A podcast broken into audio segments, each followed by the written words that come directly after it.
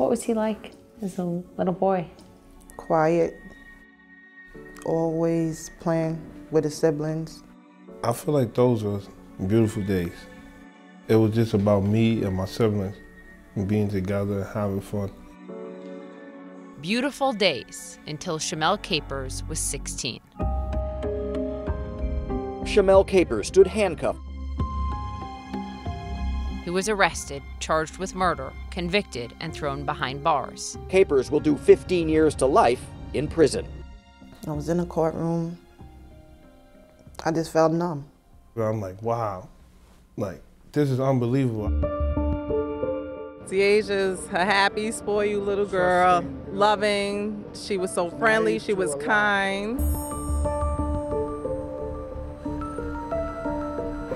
In May of 2013, 14-year-old D'aja Robinson was riding a city bus just like this one home from a Sweet 16 party. Then 11 bullets were indiscriminately fired into the bus, and one hit her right in the head. She died right here on the street corner. After the shots go off, that's when I ran in the direction to get away from everything that's going on. Did you shoot at the bus? No, not at all.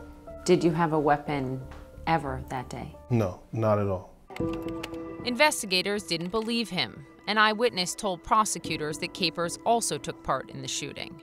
Prosecutors believed at the time that Capers was associated with gang members, even though he insists he was never in a gang. My first night was one of my longest nights. I'm just in shock. I'm confused. When he was taken to jail, Capers was a new father to a 5-month-old baby girl.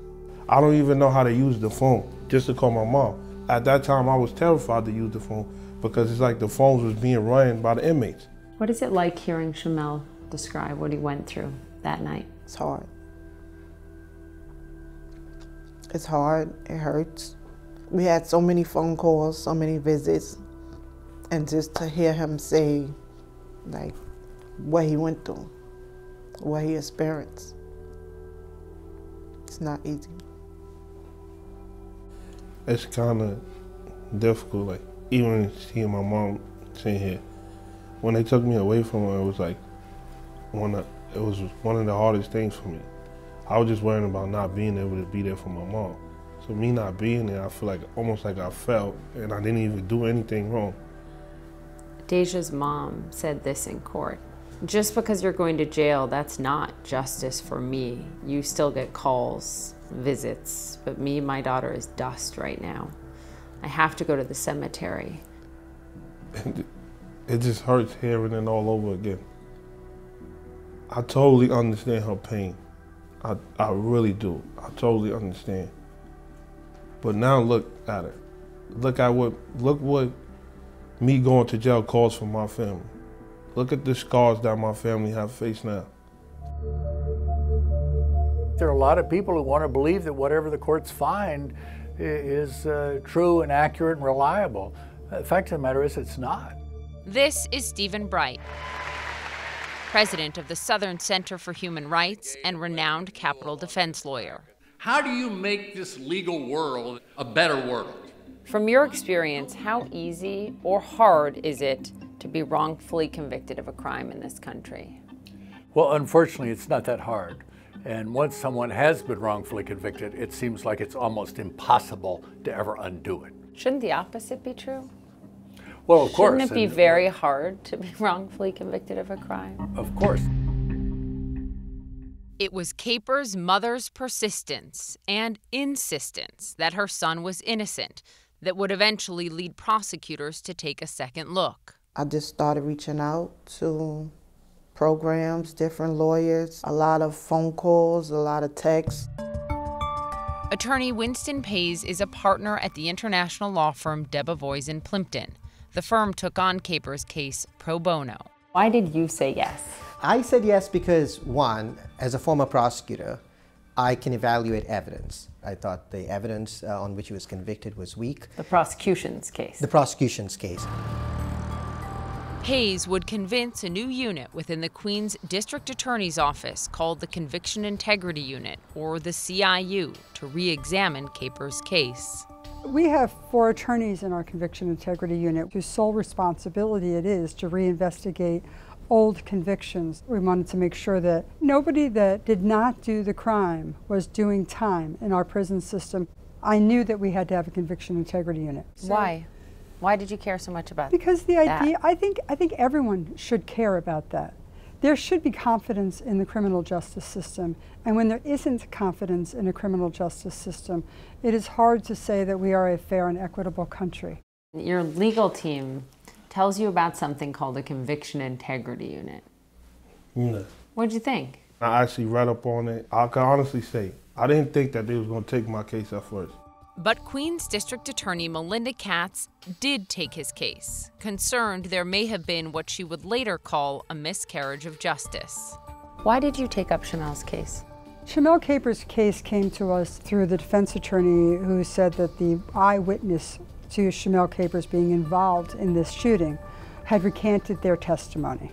Now, we don't take recantation of testimony easily. We corroborate it, we investigate it. That eyewitness pointed to proof he lied. He told investigators about recorded phone calls he made to his own mother from jail. On these calls, the prosecution's key witness confessed that he never saw Capers shoot at the bus. These phone calls, the proof, happened before Capers even stood trial. Capers and his attorney would not discuss the key witness, and CNN could not reach that person for comment. Do you believe police suppressed the evidence, or phone calls, recorded phone calls, sat in an evidence locker and no one listened, or no one knew about them until your team went and found them? Do you know? I don't know exactly. I know that we turned over all the evidence that we had at the time. After the discovery of that evidence, Capers' conviction was vacated, 8 years after he was imprisoned. Do you think you'd still be in jail if it were not for the Conviction Integrity Unit? Yes, I would still be fighting. Think about how many people don't have the opportunity right now today. And it's just scary to even think about it. Somebody may be sitting out there, sitting behind those walls right now, trying to tell their story. There are currently 97 CIUs across the country. We created the Queens' first Conviction Integrity Unit.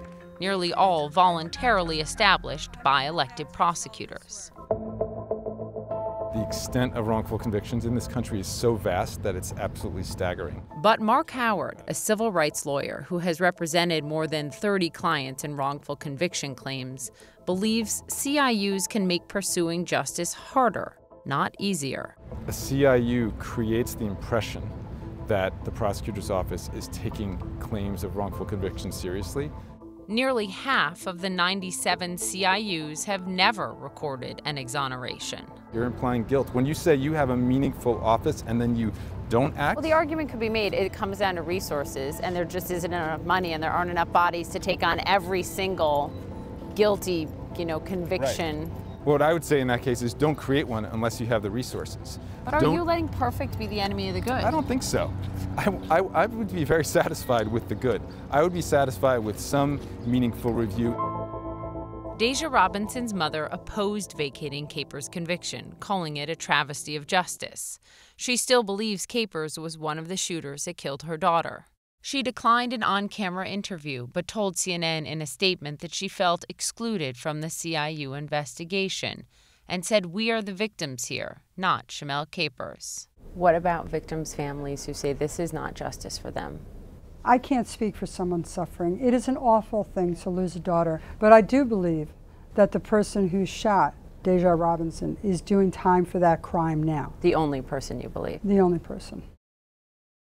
Hey, come, let me show you something. On November 17th, 2022, Shamel Capers was free. Daddy! Out of prison and to his daughter's school to pick her up for the first time. I love you, man. I'm never gonna leave you again. She was so surprised. She started crying. Tears of relief now after so many tears of heartbreak. A mother who didn't give up, and a legal system willing to take a second look.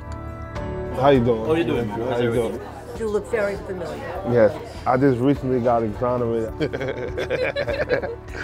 Definitely. This is just like the start. One thing I could promise them, every day that I breathe freedom, fresh air, I'm gonna make them proud.